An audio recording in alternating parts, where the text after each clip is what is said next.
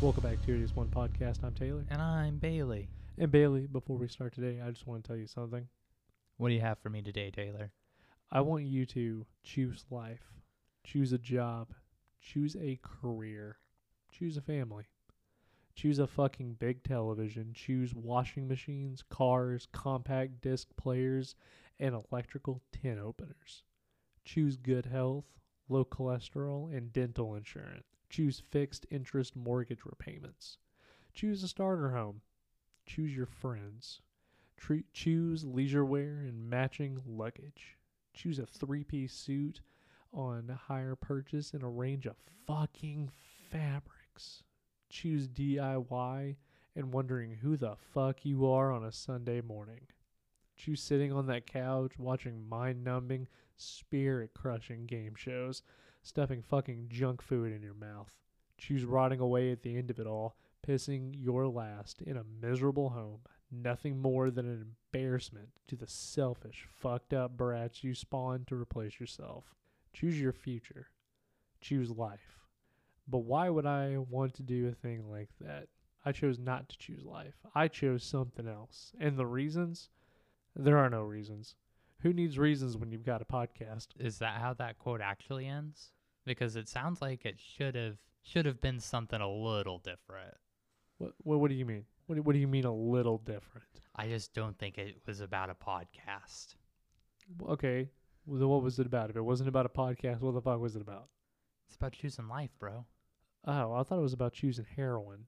Oh, if the movie is Trainspotting, that would be the case. Oh, that uh 1996 movie directed by my boy Danny Boyle. I mean, I don't know if he's your boy, but yes, that is the movie I'm referring to. I mean, I don't know. I would say that John Hodge is my boy, but he's not. He wrote the screenplay, and it was based off the novel by Irvine Welsh, who is definitely not my boy because I didn't even know he was a thing until we started researching this. Well, I mean, I'm in the same boat with you. I also wasn't aware that this was also based off a novel, like a majority of the movies we've recently done. Yeah, why is that? It's just happenstance. It's the way it kind of plays out. But this movie is also starring Ewan McGregor and Ewen Bremner. Bremner? I think that's how you say that. I don't know. We um here at Two Idiots One Podcast don't know how to say things that are not English. Even if they are English, we mess it up more often than not. That's like Scottish. Right, but what I'm saying is, even if it wasn't Scottish, we would still be fucking it up because we're two idiots with a podcast. Oh, I see what you say. Sorry, I'm not smart enough to comprehend what you say sometimes. So, if you had to do a spoiler-free summary for this movie, Taylor, what would you what would you say? If I had to do a um, spoiler-free summary of this, how do I do that? There's a dude named Renton. Renton. Rent Renton. That's like the southern way of saying it. Renton. Sorry. Rent Boy. M- Mark Renton, played by Ewan McGregor, who lives his life as a heroin junkie. Heroin is his life. That's why in that quote I said, you know, he chooses he chooses heroin over life. But one day he wakes up and decides that he needs to quit. But the only problem is it's really hard to quit something when you are drawn to the lifestyle and the people around you. So essentially Trainspotting is about the struggles of one character trying to quit heroin when everybody else around him is constantly on heroin. I mean, I definitely understand what you're saying. However, I feel like it's more of like a cut into the slice of life of junkies, kind of like how Requiem for a Dream was. Uh, we're giving a spoiler free review, buddy. We're not talking about it. Well, no, I mean Like- that's I mean, yeah, no, you're right. I haven't said anything that's spoilery though. Y- yeah, but this is your. No, you're you're correct. I'm sorry. Okay, this is why we don't have you do this. So, on a scale from 1 to 5, what would you give this bad boy? Uh, fuck, I don't know. Uh, so I've seen this movie three times now. Okay. Every time I watch it, it does get slightly better. I would say that it's probably a four, maybe a four point five, but definitely, definitely a solid four out of five. It is a, it's a fun and enjoyable movie that has very dark elements to it, but it's also super funny at times and really allows you to embrace your goofy side. Absolutely. I think the embracement of the goofy side is something that this movie does really well. So because of you think that, what do you think it would be on a scale from one to five? So I think a four is a really fair score, and I'm gonna go a little bit higher. I'm gonna give it a four point five, but that's simply because the movie made me feel a lot. It had really good scenes. It was funny. It was dark. It was everything that I look for in a movie. However, it wasn't as impactful as some other movies with similar genres and themes and stuff. Requiem for a Dream. Yeah, I mean that's that's a very very solid example of the movie I'm talking about. This is a lighter version. So you know how you have Budweiser and Bud Light? Budweiser is Requiem for a Dream. Trainspotting is Bud Light. Both movies are about drug addiction. One of them is way more fucked up than the other. I mean, I don't know. I think they're both fucked up. There are scenes in both of them that just make me go, "Oh, bro, what the fuck."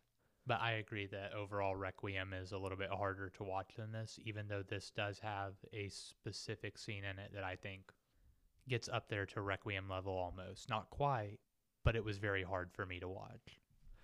And I, I think the reason that I gave it a four is because of one word, and that is poo. Pooh? Yeah, we'll get into that later though. But what do you think Roger Ebert gave it? If I had to guess, I would say probably a two on their scale out of four. So Roger Ebert gave it a three out of four. So he he believes what I believe. This is one of the only times that I agree with Roger Ebert, and gave it a four out of five. But no, it's it's a good solid movie.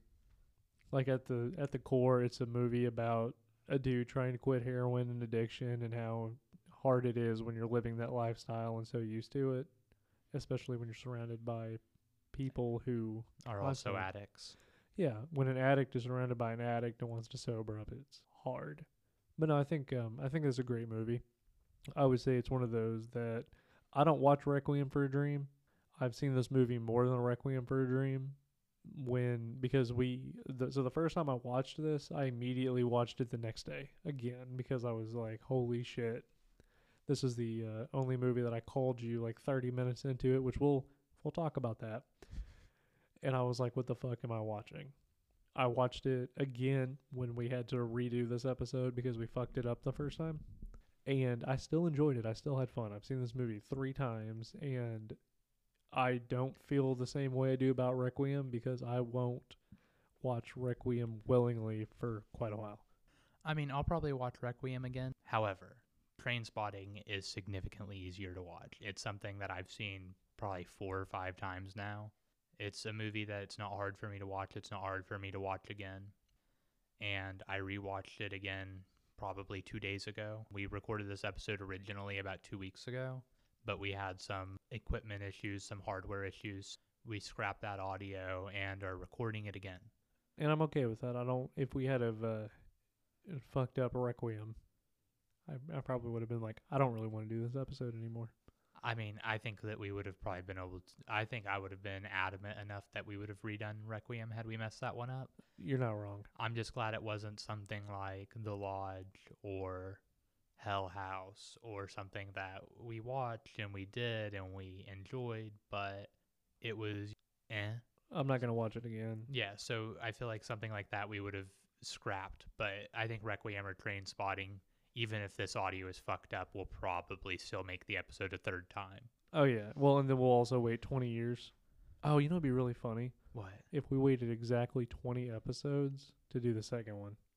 Because wasn't it like 20 years? I think so. Something like it might have been. Yeah, no, I think so because this was 96 and I think T2 was to 2016. 2016, 2017. Yeah. Okay, so we will wait exactly 20 episodes, and then we will do T2. Don't hold us to that because I don't count our episodes. I do. But with that being said, Bailey, roll the spoiler music.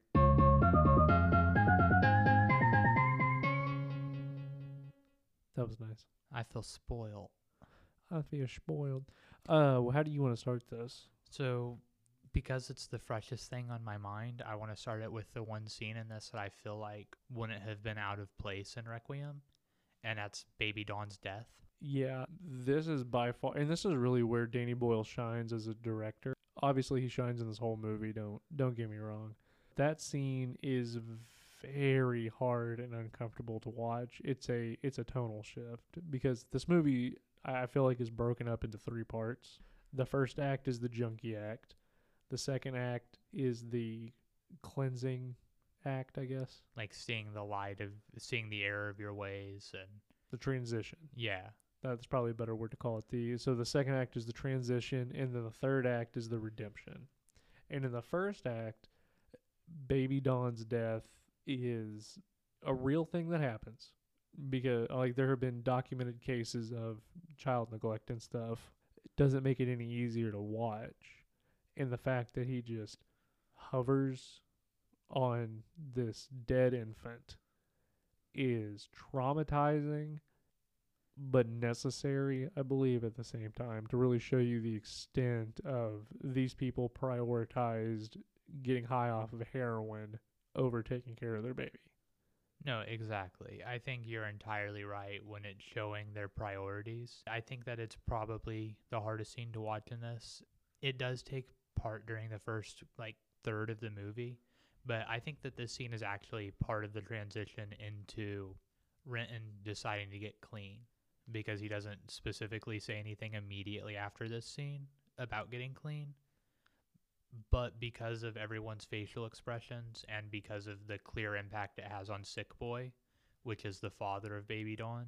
Which that's a very good line Yeah. where uh, he talks about not knowing who the father is, and then Sick Boy is the one that goes, "Fucking say something," Yeah. and he immediately goes, "Well, now we know who the father is at least." I think that the scene is part of the transition from Act One, the junkie phase, into, you know, getting clean, the transition into sobriety, and into him moving away to start working on himself.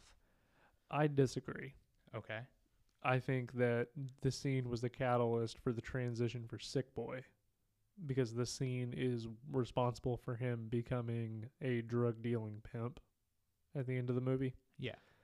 Before this, Mother Superior, he had gone to Mother Superior quite a few times and even said within the first 15 minutes, I think, of the movie, where he goes up to Mother Superior and says, uh, "This is it. This is my last time. I'm not getting high." He says that repeatedly throughout the movie and still continues to do it. I think that the decision was always there before all of this, and the only way, like, I don't, I think his parents, it forced him to get clean. But if you want to talk about the true transition, it would be when he ODs. Baby Dawn's death affected him, but he immediately gets high afterwards, right? Yeah. Like he he immediately starts boiling heroin and then sh- shooting up. Right. That's how he deals with it. That's how the mother deals with it. And after the OD, he doesn't immediately go to heroin. Obviously, he craves it and wants it because he's in physical pain. He doesn't immediately go to it and use it as a crutch. He kind of, in that scene when his parents are in the back of the taxi with him, seems ashamed. And he even refuses the cigarette. Like his mom tries to offer him a cigarette. And I would argue that for Renton's character, that is the moment where he was like, maybe I need to stop doing this shit. And then the true transition is when his parents lock him in the room and say, "You're you're getting clean." Yeah. Sorry, sucks to suck. Laying here with the train wallpaper and get sober. Yeah, because you can't go to the clinic because you even said it makes you worse. Yeah. The methadone was causing him to fiend more because it was enough to get him like going, but not enough to get him off. Yeah, And I think that's almost exactly how he worded it too. right. And he he says that that's it, but I, I would argue that that's the catalyst. I don't think you're wrong in saying that this was the catalyst because it is for Sick Boy. Because Sick Boy is not the same. Yeah. It really darkens Sick Boy's character, whereas at the beginning he was trying to have fun and just doing his thing. Even the scene where he and uh, Renton are shooting the air gun at the dog, they're doing bad stuff, but they're doing it in like a playful way. They are legitimately trying to cause terror and and he makes it abundantly clear eh, with this again Danny Boyle what him directing because when he's looking through the scope he points it at the dude's head and makes it a clear indication of I can shoot you in the head but I'm going to shoot the dog in the butt and the dog's going to attack you but I'm not going to shoot you in the eye and cause you to lose an eye. Right, because it's fun. They're doing it to be fun, to be playful. But afterwards, like after Baby Dawn's death, Sick Boy's character takes a darker turn, and that's when he starts, you know, pimping women and becoming, you know, a prostitute lord and stuff. Right. Prostitute lord. Yeah, that's a phraseology I just invented. I mean, I think you could have done pimp, but yeah, prostitute lord. They both handle grief in different ways. One character that stays the same throughout the whole movie is Begbie. Hear me out. I mean, no, I I agree. That's just not the one I was thought you were gonna say because I think there's another that stays pretty similar throughout. Yeah, and I, I think I know which one you're talking about, and I have my arguments for that one. But the reason I say Begbie stays the same is because he's just a fucking psychopath. Oh yeah, And Begbie's character is super interesting because he he drinks, he smokes, but he doesn't do any drugs. I think in the movie Renton says um, Begbie gets high off of people. And the scene that encapsulates this is when he throws his whiskey glass behind him and it smashes on a girl's head below them since they're on a um, balcony area. And he just tosses it without looking, smashes it on the head, walks downstairs, and says, Nobody's leaving until we figure out who the fuck did that. And then gets into this massive brawl oh yeah. because that's what he does. And he's always like that. Throughout the movie, I think he lets his true colors shine and doesn't hide it as much. Oh yeah. No, he's straight chaotic evil or chaotic neutral at least. No, he's chaotic evil. Because I, I think I think it's there. He just doesn't show it as much. But by the end of the movie, when he's you know stabbing people and has no remorse at all, because what does he do? Stab Spud?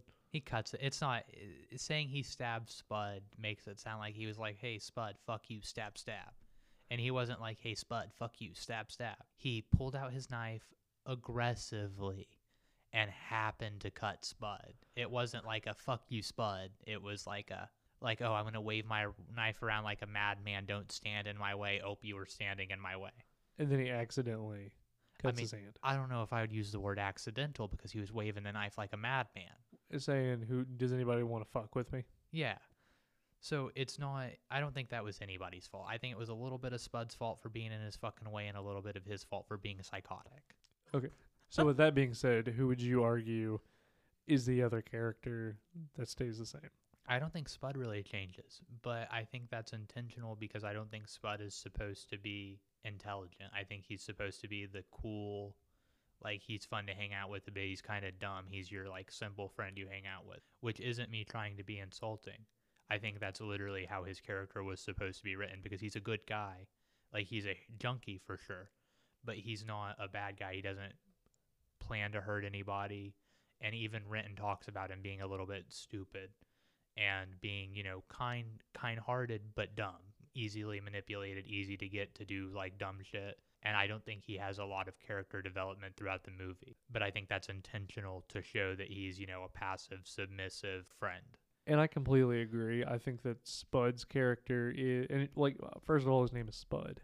Yes, Spud. Is that not what I was calling him? No, no. I mean, um, well, what I'm saying is like his name is Spud. Yeah. so Everybody a else, Potato.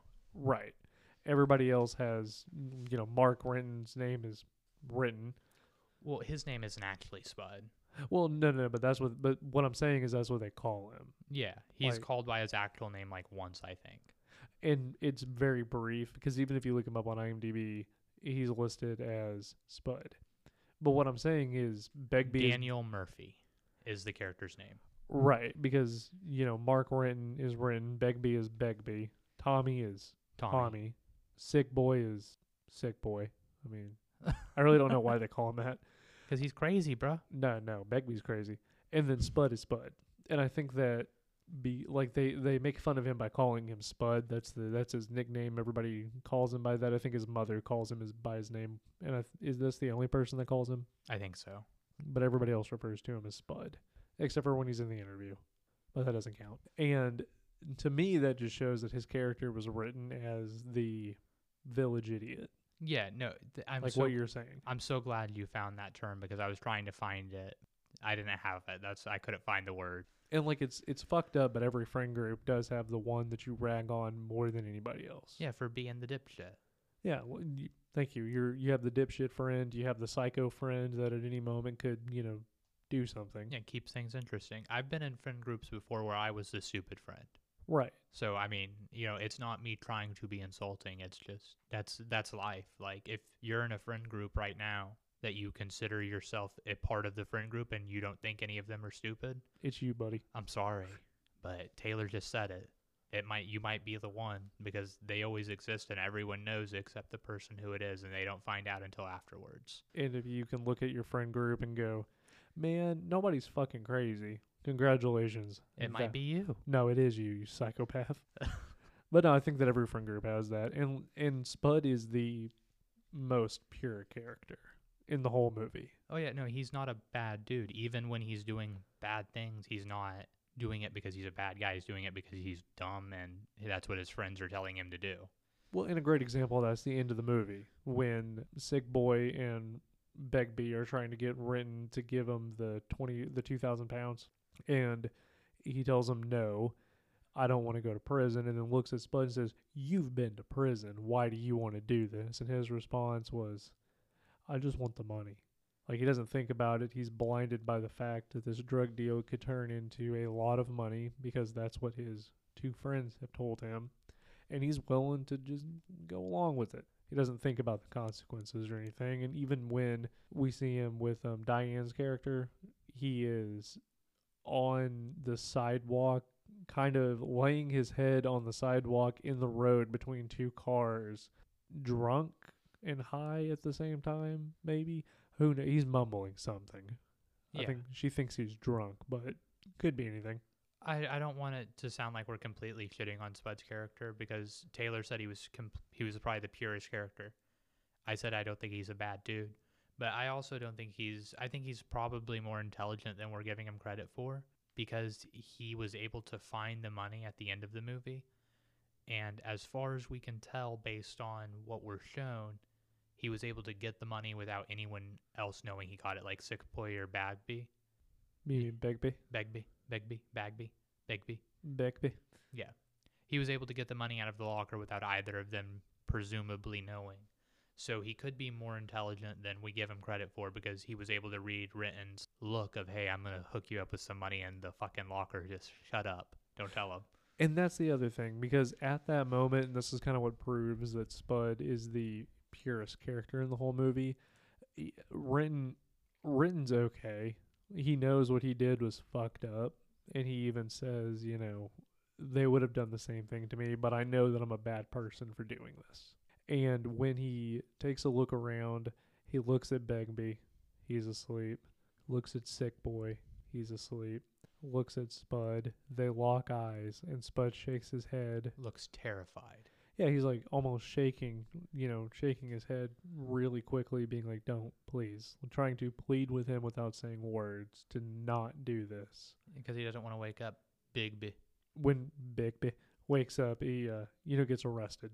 Well, he wakes up and then there's a nice scene that's like the corner of the room. It's like a security camera shot almost of him just trashing the room, screaming, yelling, tossing shit.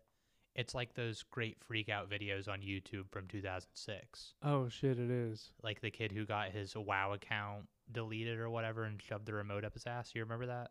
Do you know what I'm talking about? Yeah. That video is hilarious. Every time I think about that, I get myself a case of the giggles. I'm just going to edit it out. My my first one is the angry German kid. you remember him? I think so. Where he would just be playing a game, die, and then smash his fucking keyboard into smithereens.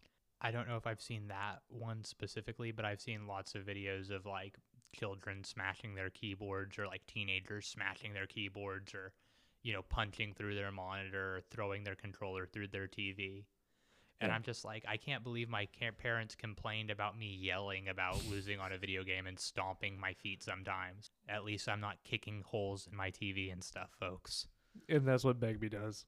Yeah, no, that's 100% what he would do. He's the 12 year olds that you're playing Call of Duty with and they're screaming the whole time. Yeah, although like in a grown adult form. And also he was uh Well, he never grew out of it. He's those kids if they don't grow up. yeah, no, you're you're 100% correct. And Sick Boy is a bad person. Yeah. Begbie is a bad person. Renton's a bad person. Diane's a bad person.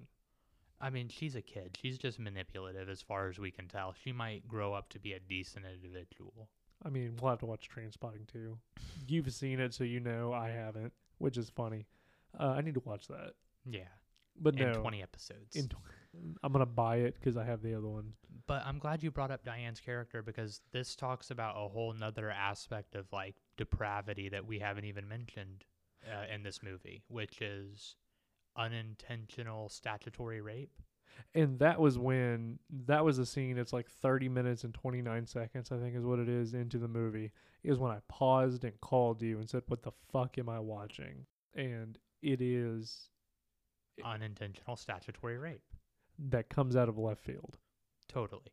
So, to set the scene for anyone who may not have seen this movie or has seen it many, many years ago and doesn't remember specifically the scene we're talking about.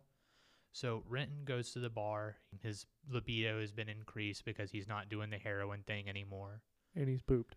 Yeah, which we have to talk about the shit scene as well, but Oh, I'm not we'll going to talk about that until after this. We'll talk about both of them. So Renton's like, I'm gonna go to a bar, and he meets this lady there, and she's, you know, kind of standoffish from the other dudes hitting on her. You can see a guy hit on her, and she's just like, Nah, fuck you, I'm super cool. And naturally, Renton sees that, and he's like, Oh, I'm attracted to this flavor of woman. Well, hold on. You got to give her more credit than that because she does the most badass fuck you thing I've ever seen when this guy comes over and is like hitting on her as she's walking out and has two drinks. And he like smiles at her and she smiles at him, grabs a drink, downs it, and then grabs the other one and downs it and walks away. Like, Yeah. Fuck you. So she's just super cool. Yeah. and it makes Renton attracted to her. So he follows her outside of the bar. She's trying to get into a taxi. He's trying to converse with her. And she's like, nah, dude, fuck off. And then he goes and sits down and she calls him to the taxi. And he goes back to her place with her. So she's at a bar. He's drinking, or she sees he sees her drinking. And then they go back to her place and a taxi. So he's under the impression she's like a grown ass adult. So they go up to her room and have sex. We don't see it Yeah, in any do. graphic way. Yeah, you do. In a graphic way? You, In a graphic way? dog. Did you watch the same scene I did? In a graphic way? You watch her ride him. Like you don't see anything. Yeah, if you s- if you don't see penetration, it's not graphic. I mean, I saw Ewan McGregor's penis after this, That's not penetration. but I So the sex scene itself isn't super graphic. You don't see any cocks or any vaginas or anything that you, you know, you can't see go into the beach. there's like three going on at the same time. but you can't see anything you don't see go into the beach. And afterwards, you know, he goes and sleeps on the couch out in the hall because she's being weird. He doesn't think anything of it. And the next morning, he wakes up, he goes downstairs and hangs out with her flatmates who turn out to be her parents. And when he's like, yo, bro, listen, you're a minor. We can't do this anymore. She's like, oh, I'll turn you into the police if you stop seeing me. So, yeah, that's how the unintentional statutory rape scene plays out. And when he sits down and goes, "Oh, are you Diane's flatmates?" and she says, she laughs and says, "Flatmates, I'll remember that one." And they turn and look at her, and she's wearing a school uniform. As soon as the next scene popped up, I paused it at three minutes and twenty nine seconds and called you. I was like, "Oh my fucking god!" Because Baby Dawn had died, and I was like, "Oh, that's fucked up." That happened, and I was like. What am I watching? But see, the best hadn't come because immediately following that, we get old Spud McKenzie. And I'm going to talk about this one Okay, you talk about this one, and then we'll go to the worst toilet in Scotland. in Scotland. Okay, so this one is the second poop scene. Uh, but basically, what happens is Spud is there too, and he's with his girlfriend, whose name is not important at all. None of these people are important. Not important, or you don't remember it. I don't remember what it is. Same thing. Yeah, Continue. let me see. Let's see if I wrote it down. Was it Allison? It was Allison was Baby Gail. Dawn's mom. Al- uh, Gail then. It was Gail. She's uh gonna fuck him. She goes on this monologue with Lizzie in the bathroom about how she's basically withholding sex and wants to fuck him, but it's funny to watch him squirm. And he's coming off of heroin. He gets incredibly fucked up to the point where she's half naked on top of him ready to have sex with him and then he like is passed out with his eyes rolling in the back of his head so she looks at his wiener and laughs Cold blooded. she goes oh i'm not missing much and then puts him in bed. And he wakes up the next morning and he doesn't know where he's at because it's a small bed. And you see a you see a spot by his crotch, so you're like, "Oh, he pissed himself." And then he pulls his hand out and has poop everywhere. So he has shit the bed, which was what Sid Haig wrote on my dad's picture of him when we met him before he died, rest his soul. And he tries to cover it up by stripping the bed real quick, and then he opens the door and walks in on them eating breakfast. And they're eating fucking pork and beans, which I thought was hilarious. But the uh, her mom is like, "Oh, well, I'll take care of the sheets," and he's immediately, "No, no, I'll take care of it. Don't worry about it." And she says, "They're my sheets. I insist." So then they start fighting over it, and at some point, the sheets become unraveled, and poo flies over everybody, all over the walls, over the table, everywhere. It's very obvious that it's like chocolate, but it's still disgusting. It's hilarious. I love it. I hate that scene. It's not as good as the worst toilet in Scotland. This one was worse. That one, I was like, oh my god, what the fuck? The worst toilet in Scotland, I watched and kind of gagged a little bit. I was like, that's nasty. See, I don't know. I thought it felt almost surreal, especially when he like gets in there and it's all like blue, pretty water, and when he comes out, it's just like he's wet but clean. And that's that's fine. It's the initial part before It looks so funny. it looks disgusting because you see like little pieces of poop on it. Like we're going into like really graphic detail with but this, you know it's chocolate. It's It doesn't matter. it's known. It is known. okay. When I watch uh, the 120 Days of Sodom, I know exactly what they're eating. What are they eating? They're eating fucking marshmallow with a shit ton of salt that has been dyed brown to look like poop. Like I know what they're eating. Wait, really? Yeah, That movie is so much easier to watch now. but they well, yeah, yeah. None of the other shit is in that movie. You're like, oh, but they didn't tell the actors. So fun fact, they didn't tell the actors that uh, they put salt in it. They thought that it was a nice marshmallowy treat, so they were genuinely excited to eat it. And then when they bit into it, the f- their facial reactions are real because they spiked it, and they didn't want to eat it after that. Um, but no, like I, I know what it is. It doesn't make it any easier when he's digging around in the toilet because he put um Suppository op- or opium suppositories to help him come down off the heroin easier in his rectum because they're suppository. Well, and he also says, "What good are these going to do? I better just shove them up my ass," which I thought was funny because they're suppository, so you're supposed to do it. It doesn't matter. But yeah, he forgets about it because once you come off heroin, you're no longer constipated. So he has to go to the worst toilet in Scotland and shits, and somewhere in there realizes that he has shit out the suppositories, and because they're suppositories and he's coming off of heroin, he digs around in his poo to find them Yeah, he does. and he's gagging. It's disgusting. I'm gagging. It's disgusting. And then I'm laughing. It's hilarious. My roommate is sitting next to me gagging because he thinks it's disgusting, and I'm giggling like a madman. And then he goes a little too far. He digs a little too deep. Are you talking about when he starts swimming in it? Yeah, he like goes down into the toilet. Dude, that shit is surreal and amazing. I love that scene. That scene is fine. It was getting to it. Well, no, getting to it is what makes it so powerful and so like surreal and like fun because it goes from this horrible, horrible bathroom where the walls are like brown and covered in like, you know, shit and other gross stuff. The seats of the toilets are like broken or missing. All the stalls are fucked up. All the urinals are fucked up. But then he loses his heroin and he's digging around. And all of a sudden, he basically falls into the toilet and he's in this like pretty blue ocean scene almost and it's got really relaxing music and he's just swimming around and then he sees this magical little heroin bag and you can see the joy on his face as he reaches for it because he's finally found it. I thought that scene was done so well because it almost feels like he's clean in the water because water has like a clean cleanliness to it. And from it showing how dirty the water was but to him finding the heroin and once he sees it it's just clear water that he's joyously swimming around in. I think that's awesome. But i could also be stupid and not know what i'm talking about. I just think it was done really well because of because of the dichotomy between the shit toilet and the pretty water that he's swimming in. No, um, this is an excellent example of dichotomy. Don't get me wrong. It, it, it's a great example of dichotomy. However, the way that it uses it is something else.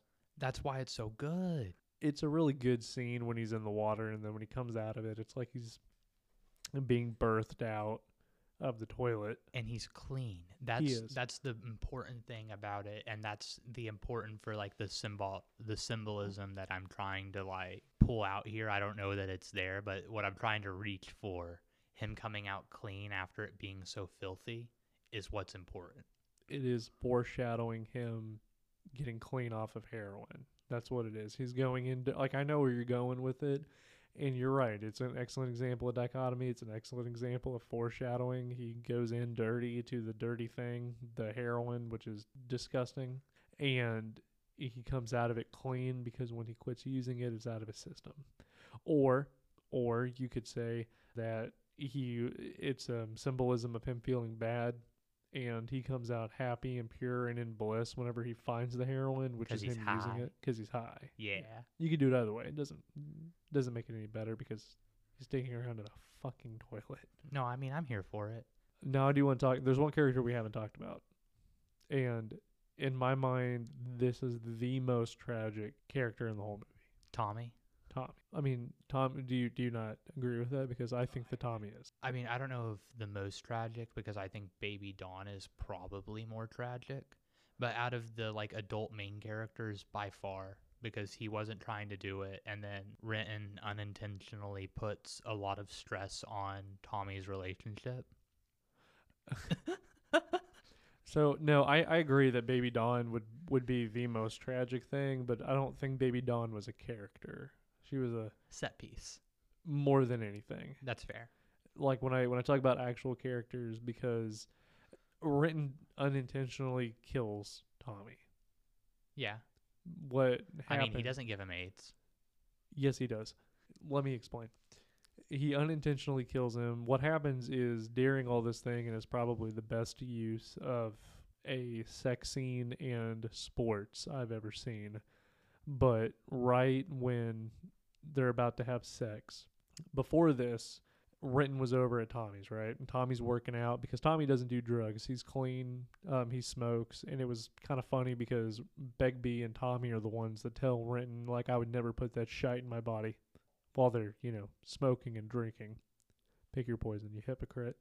But he's over here doing his thing, pumping iron, and while he's doing that, Renton is looking through his massive collection and finds a videotape marked Tommy and Lizzie, and realizes they made a sex tape. So what he does is he instinctively grabs the 100 greatest goals of all time and switches the tapes. This is for soccer because we're in Europe. I also just want to throw something out for anyone who's listening to this who doesn't know what we mean by tapes. Before movies were on DVDs, they came on these they came in these black boxes that had film in it that was called a tape and you put these in a thing called a VCR. It was a VHS tape and a VCR, and then there Did was I this say- thing. Did I say something wrong? Well, no, because what you didn't do was you weren't kind and you you weren't being kind and rewind. I'm not Blockbuster. Get their motto right if you're mm. going to try to make me sound stupid. What is it? Be kind and rewind. Be kind, rewind. yeah, that was it. Not be kind and rewind. Why you add in words and don't even know Blockbuster? It's because you're too young. You probably didn't even know what a tape was until I just explained it to you. You motherfucker. No, I'm just playing. It. Dude. I'm gonna find. I'm gonna find my fucking two VHS copy of The Godfather. Fuck you. Oh, anyway. But he switches the tapes. But he switches the tapes, and then right when basically what happens is Spud is fixing to get laid, Renton is getting laid, and Lizzie and Tommy are about to get laid. And it's all happening at the same time. And Tommy and Lizzie are making out, fixing to have the do the deed, and Lizzie goes, "Let's watch it." So Tommy's like, Okay, cool. Okie dokie. And he, you know, pulls out the tape, puts it in, and right, like they start getting into it, and all of a sudden you just see Tommy look up and have this, Oh, shit. oh shit moment, and all you hear is, goal right as Renton comes. Yeah. It was it was kind of funny. Um, but him and Lizzie have a huge fight. He thinks that he returned the tape accidentally to the video store. They go to the video store and it's not there. Lizzie breaks up with him. And because of that, Tommy goes to talk to Renton. Now, before this, Renton has said that heroin is better than sex. It's like take the best orgasm you've ever had, multiply it by a thousand, and you're still not there. That's what heroin does to you. And because he has said this, and Tommy is depressed because Lizzie broke up with him, he wants to try heroin. And then he says, You know, I'm an adult, it'll be fine. So Renton reluctantly gives it to him. Like, you're an adult, I'm high, who cares? And he shoots up for the first time. But that starts an addiction. Tommy becomes addicted to the heroin, which causes him to use dirty needles. It gives him a. And the worst part is that you can see this transition because before he started doing drugs, and this is why I think that he's a great representation of addiction and like the junkie lifestyle. He had a really nice apartment, and it, there were the walls were pink. There was color. It was the only place that had color. All of the other apartments and areas that they were in were just trap house shitholes, right? And when Renton gets clean and visits him, there are what is it, AIDS freak or um, AIDS? There's derogatory like junkie AIDS trash That's it. or junkie AIDS infested something, something along those lines. And there are three different sets of graffiti written on the walls outside of his apartment. which when you walk inside has turned into a shithole. Like there are the walls are stained black at this point. It looks like the wallpaper had been ripped off. Everything that he had owned is now gone. Right. That's something that you didn't really mention about his apartment. So not only did it have pink walls and you know this and that, but there was stuff in it. There was like a wall of movies or a Mhm. VC VHS tapes. A soccer ball, a workout bench. Yeah, there was like stuff showing that he had things and had hobbies and stuff and you know had a life outside of drugs. And when you go into it, he has the only thing that he has now is a flat soccer ball, a single chair instead of this nice couch. It's like a little foldy chair, and a shit stained mattress that is in the middle of the living room that he goes to and clings to. And you can tell that he's sickly. Yeah. You can tell he has AIDS. You can see the sores and stuff all over him and you can see, you know, how much weight he's lost and how his body's degraded degraded. Degraded, Yeah. degradate, degraded, yeah. yeah. And it's it's sad. No, it's it's unbelievably bleak and depressing. And it's even worse when he dies because of a disease in cat poop, Yeah, uh, toxoplasmosis. which I didn't even know was a thing. Yeah, it's a parasite in cat poop, but it's not usually a big deal. A lot of people have it and never know. But if your immune system's super weak because of, you know, something that damages the immune system, Like AIDS. yeah, then it can become significantly more hazardous. And like and I think that that's why because he was he was a pure character. At the end he wasn't because he blamed Renton, which he should. I wholeheartedly disagree that he should blame Renton. Like, I don't think Renton should have given his buddy who had never done heroin heroin. However, I agree with Tommy's statement that he's a grown ass adult and if he wants to do it, he should do it. This isn't the place for it.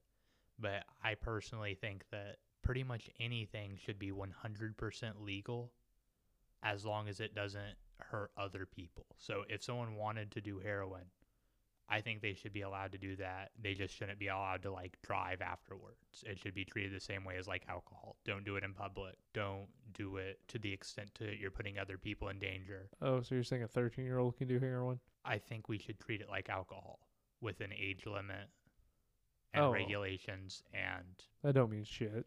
no, I mean that's fair. But I'm just saying that I think everyone should be free to do whatever they want. Totally not the place for it, but I think Tommy should be uh, totally allowed to do heroin if he wants to. I don't think that's Renton's fault. I mean, Renton gave it to him and could have stopped him. And then ultimately it was Renton's fault. Like, Renton did kill him because he took the VHS tape. Like, that's.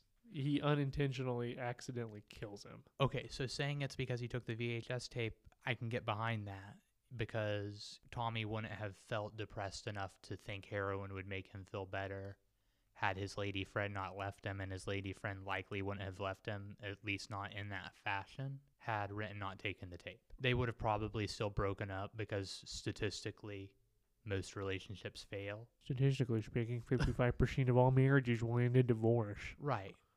So they would have probably broken up anyway, but it probably wouldn't have been the way it was had Renton not stolen the tape. So I can say that him doing heroin was probably Renton's fault, but Renton didn't kill him, in my opinion, for giving him the heroin. It was for stealing the tape.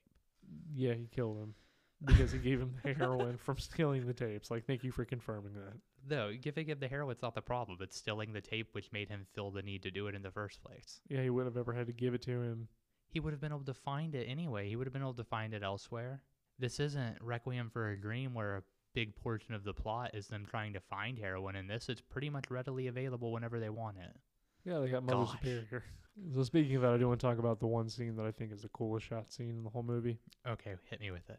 the OD scene when Renton and I I liked the setup for that scene too, where Renton goes to Mother Superior and says, uh, he goes, "What will you be having for us?" So your regular table. He goes, "Oh, absolutely." And what's on the menu? Oh, what, how does he say? Hardcore drugs. Like I'll skip the entree and just go straight to the hardcore drugs, and serves him up heroin after he had taken three doses of methadone, which causes him to sink into the shag carpet. And that scene is beautiful because the rest of the time, when Renton is ODing, the way that it is represented is he has sunk into the shag carpet, and we're looking through basically like a little slit. And the entire time that he is ODing, that is his we're, we're, his POV is that two red shag carpets on the side that he is sunken into, and everything is just going past him, and he's not sure what's going on. It's a really interesting perspective for it to have been shot in. and it just looks cool. I think it looks super cool as well. If I had to say my my favorite shot of the whole movie, OD shot. That's fair. I would imagine you probably know, but if you don't, do you want me to tell you how they did that? Oh, I don't know how they did that. How Do you they do know it? No, I do, but I was trying to like Oh, okay. make the audience think that you knew something that I didn't know for the first time. So, I mean, it's not. I've, I'm sure there's been plenty of times I've said things you weren't aware of. I mean, we could have played it off like that, but you've already fucked it up. So, Well, I you mean- you want you want to try it again? I mean, do you want to do it? Do you want to tell them? Well- no, because I don't know Bailey. I'm not opposed to them knowing that you know, and I'm just mansplaining to you. Yeah, no, I don't know Bailey. How? So they, they the way they did that shot, bro, was basically is there's a trap door, and he's lowered onto the trap door. It's like a fall away floor. Oh, that would explain why it looked like he was up significantly higher, looking down on him when he first ODs. Yeah. Huh. that makes so much sense. And here I thought he actually sunk into it. All right. I'm sorry, I'll quit being an asshole. No, you're okay. I think it's funny. But no, I think that's my favorite shot. What's your favorite shot? It's really hard to say, but thinking about it right now, my favorite shot is probably the Spud poop scene. and that's just because it gave me the giggles. My favorite shot's when they uh, shoot up heroin. Yeah, no, my favorite shot is when they've got like heroin in the prosthetic arms and they're like shooting heroin into their prosthetic arm. Something about needles, like I, and that's the other thing that I say. Like I know how they shoot them. I know how heroin shots are done. I don't. Like in real life, I have no idea. Oh, I was talking about in movies. Oh, in movies, yeah, through I know how it's- prosthetic arms. Well, no, like the way they have the mechanism where the plunger isn't really a plunger but holds. I just hit the mic, the boomstick. Aha, Army of Darkness. We did that episode. Go check it out. Call back. Yeah. Mm, But where the um Wait, if we're doing callbacks, who's the director of Army of Darkness of this movie? of this movie, Danny Boyle, I think, right? Yeah, callback. Oh shit. Are you saying that Danny Boyle did this really awesome movie? 28 days later? Tw- or 28 days later with Danny Boyle and Alex Garland. Holy shit. Alex Garland, Ex Machina? Alex Garland? Annihilation? What? I'm sorry, continue. Those are callbacks to previous episodes. If you haven't listened to him, you should check him out. But anyway, like the plunger when when they push it down goes up and fills it with the liquid that's already there, the blood, quote unquote, since that's how you do heroin. And when they push it in, it's a retractable needle that just goes in on itself, so it looks like it's going into the arm. Then why did they use prosthetic arms for this movie? Fuck if I know. Make it look cooler. Do you think this is me genuinely asking? I'm not trying to like lead you to something. Do you think that the reason they use prosthetic arms for this movie instead of or do you think they use prosthetic arms because they didn't have those needles or those syringes? Possibly, I could also see it from like a stylistic point of view where it looks real. That's fair. Because, like, let's take the heroin scene from Pulp Fiction. He's using a retractable needle. Yeah. You can tell that it's not piercing the skin. Yeah. It's kind of hard to tell in this movie because obviously it's a prosthetic arm and you can tell but it does look a lot more like it's going in. And if you have a prosthetic arm, you can kind of jam a needle in there. Yeah, I'm sure it wouldn't be a problem. Because that's the same thing that they use for uh, nurses when they're training, right? I have no idea. I thought they use like pig skin or something, or that might just be tattoo people. Tattoo people use pig skin because it mimics human skin. And then once a nurse trains good enough, they'll use like real people. And if you're one of those brave souls that volunteers for that. That's why I don't fucking like needles. because before people can give you a needle at a hospital, they have to train on a bunch of other people first. No, because every time I've had my blood drawn, and I think the the moment that it really fucked me up was in college. I was donating blood, and she had to stick my arm. She stuck my arm so many fucking times to try to find the vein that the entire ditch was bruised. Well, it sounds like you might be a little, uh, maybe a little dehydrated then, because my veins pop up really well when I'm hydrated, but if I'm dehydrated, they have to like give it to me between my fingers and shit. Dude, she popped up the one that's not tattooed. My non-tattooed arm could not find the fucking vein. Found it within two tries on the one that's fully sleeved up. That's funny. No, it's not. It was fucking horrible, and I'm like, I hate you. But yeah, that's why. Isn't it feel? I don't know when they like dig her. I don't know. Anyway, not the point. I can't do. I would never do heroin because I can't do needles. Oh no, I would be, f- I would be terrified. I would be so afraid that I'd be like, oh, what if I miss and accidentally kill myself? What? Because can't you accidentally like shoot air or something into your vein and like die from that? Doesn't it make your heart stop? yeah. If you, but you can do that with any needle. Right. That's why I would never. That's why I don't use needles. Like I wouldn't. I don't do drugs, obviously. But even if I was to, I wouldn't do anything like that. Simply because I would be so fucking terrified of accidentally killing myself. You know what I mean? Yeah, that's why one of the ways that if you want to, I don't know if I can say this, but one of the easiest ways to murder somebody is just to stab them with a needle, like with a syringe full of air, and plunge it into them. Like you can stab them anywhere; it does not matter because once it goes to your bloodstream, if you get air in your bloodstream, if you ever wondered why they flick the needle before they stick it in you, it's to get the air out. No, I knew that. Well, I'm telling our listeners, Uh, I mean, okay. I'm sorry. I Yeah. forget you guys are there sometimes. I'm not mansplaining like you, Bailey. Oh no, I mansplain the shit out of stuff to you all the time because I think you're stupid. Oh, I know. I, d- I don't actually think that. I'm just playing. No, I'm in. I'm idiot number one. Yeah, I know. I'm the I'm the dumb one. Yeah, dumbass. But no, that's why they do that. So anyway, Trainspotting is a excellent movie. Question: Answer. Do you like the drug scenes, like the shooting up scenes from Trainspotting, more, or the shooting up scenes from Requiem more? They're different flavors. Oh, hard facts. An An opinion based opinion-based podcast. No, uh the drug scenes from Requiem feel more like a drug scene in the in the sense that it's chaotic, fast paced, and you're not really sure what's going on.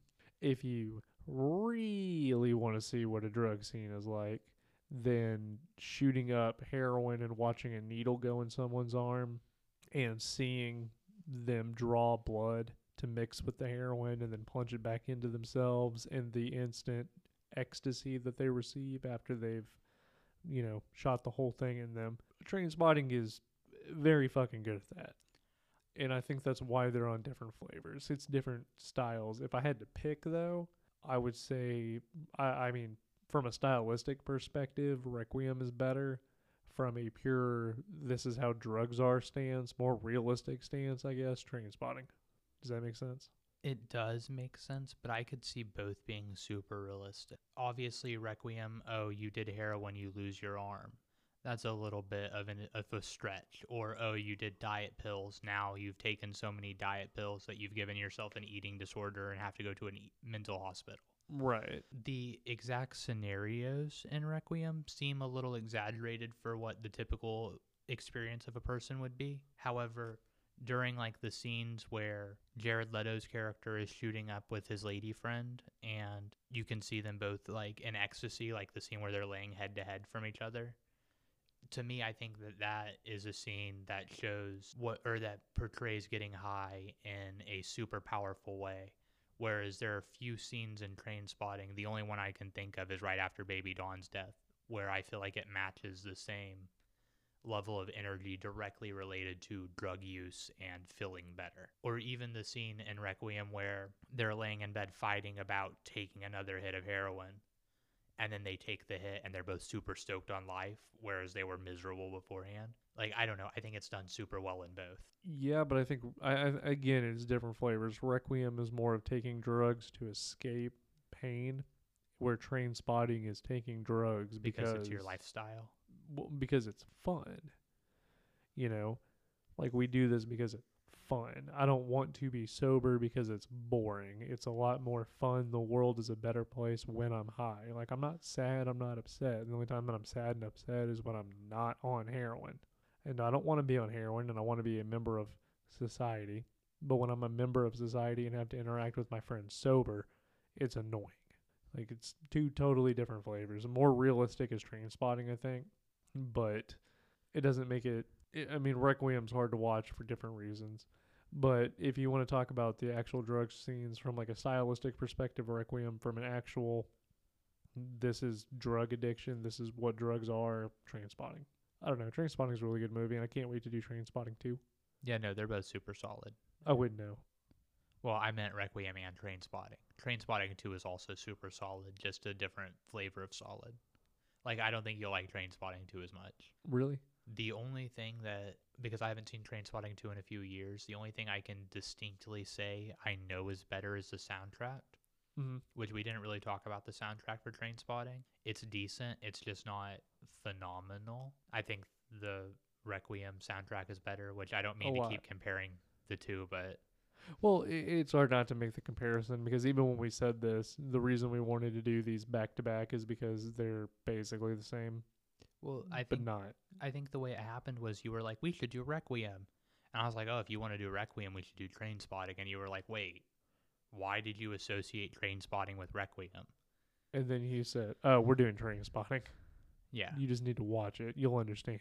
Yeah. I think that's exactly how that conversation happened. Which I'm glad we did, uh, because trainspotting is in my top 20 favorite movies of all time.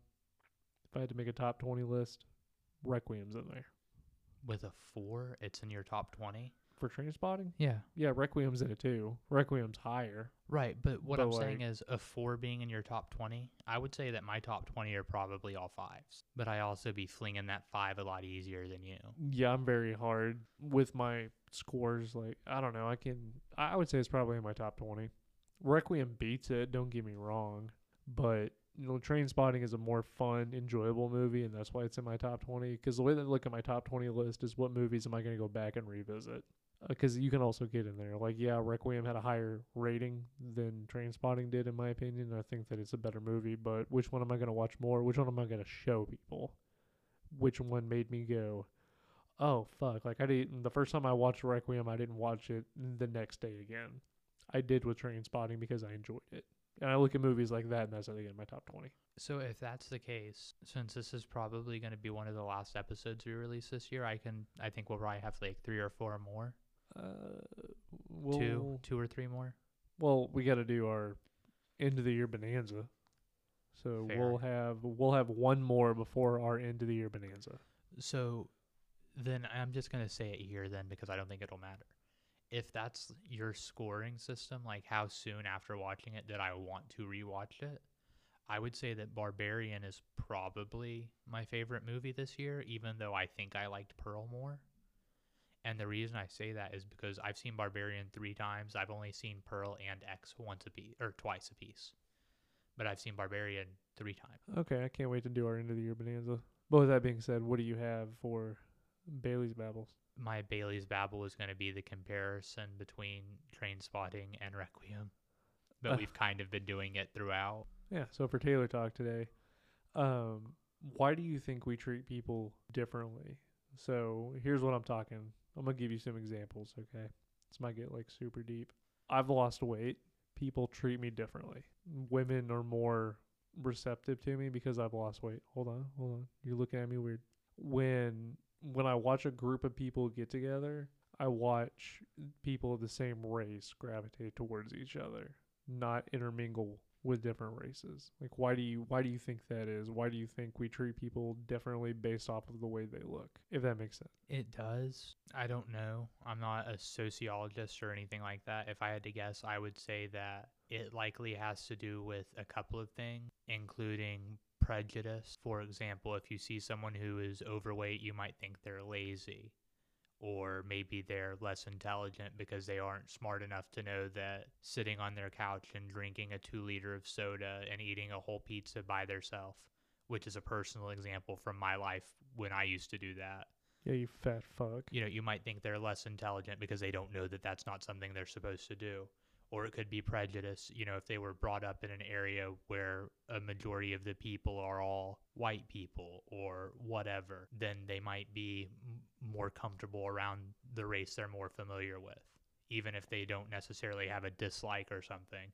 It's just uh, not being as comfortable. But I don't know. I'm not a sociologist. That's just my guess. And with like the weight thing, it could be a lot of things. It could be people find you more attractive now, and subconsciously it's easier to be nice to people you're attracted to. It could be a lot of things. It could be so many different things. It just depends on the person, I think.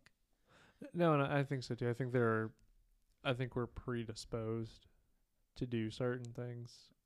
I think that it's a natural human thing to gravitate towards people that look like you as opposed to people that don't. Is that wrong to say? I mean, I don't know that it's wrong to say. I just don't think it's true. You don't think it's true? I don't think it's naturally true. I think that it might be the case for most people, but I think it's the case for most people because of inlaid prejudices or where they were raised. Because I feel like if you went somewhere that was even more of a melting pot, like in New York, Yeah.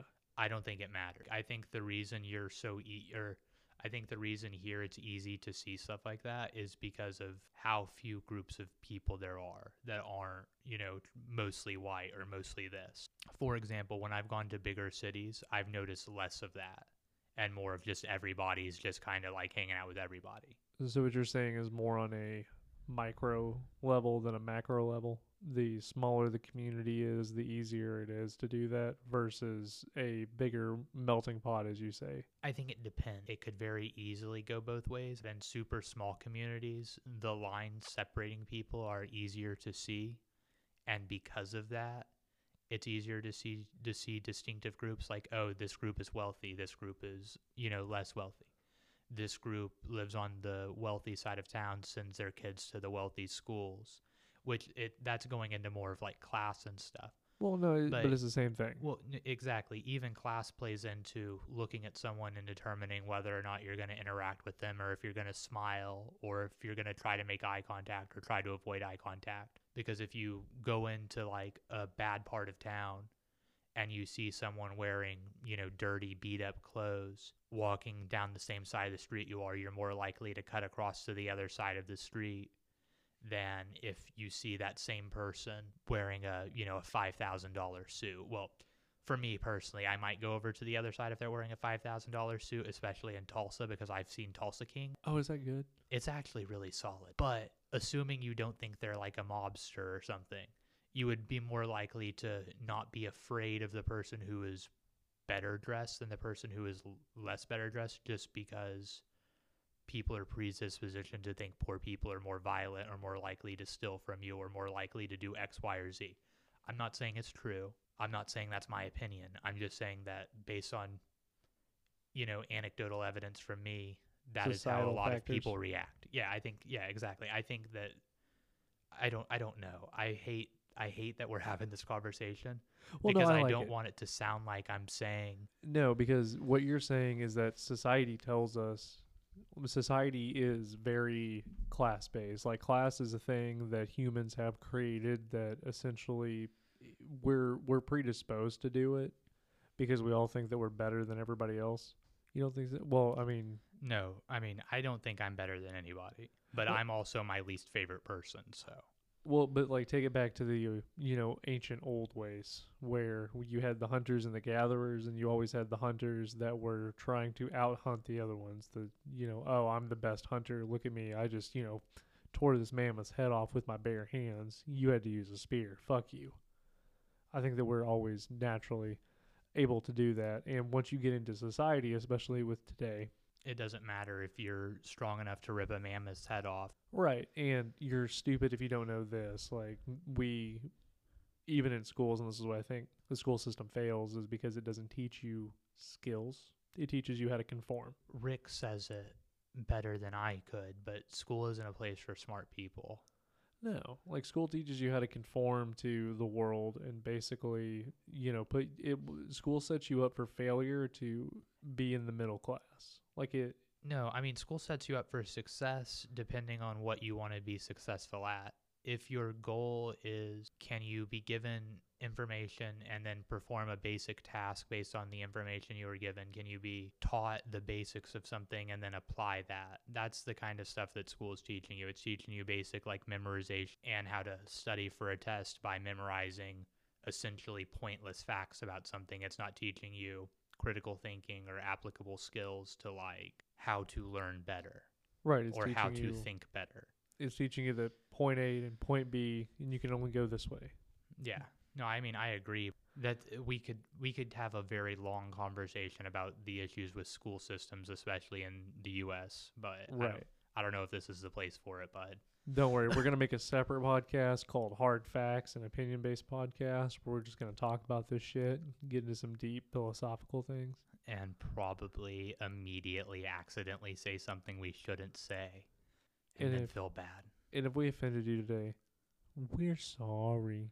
No, I mean, legitimately speaking, if any of our comments regarding drug use or, you know, poor people or wealthy people or anything like that offended you, I assure you, at least from me, I meant nothing ill will towards anybody. I love everybody equally. And I just, you know, I'm not trying to be mean. I'm, no, I'm just saying how I feel. Yeah, and I don't give a fuck. So no, I know you don't. I just, I don't want people to think I'm a dick.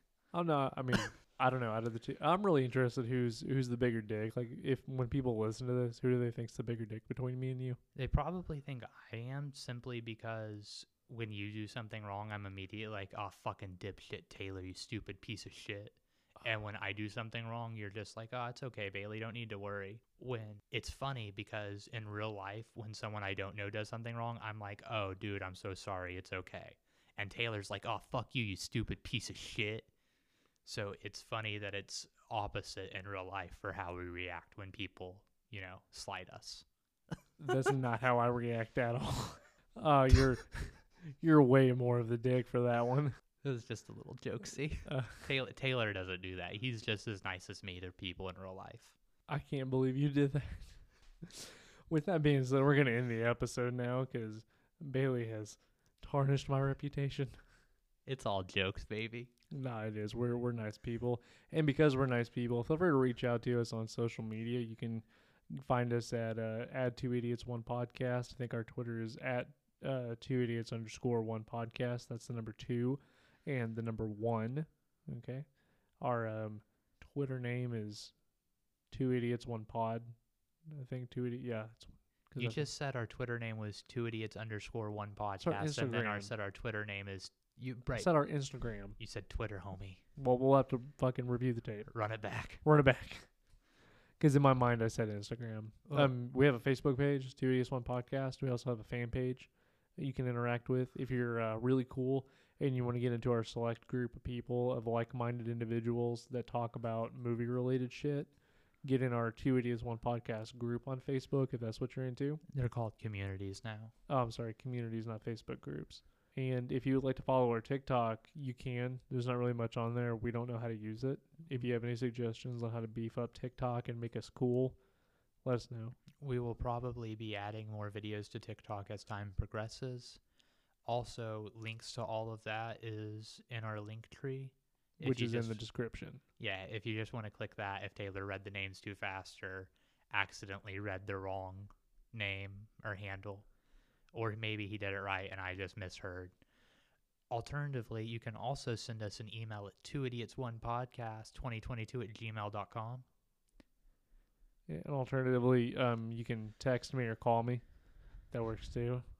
This At is- at at nine one eight eight six four. I'm not cutting it out. You're not gonna cut that out. Yeah, that's my phone number. And give me a call. Let me uh let me know what's going on in your life. Tell me how much you love the episode, or don't. Anyway, this has been Two Idiots One Podcast. I'm Taylor, And I'm Bailey. and thank you for listening. I hope you have a jolly good evening. Bye bye. Bye.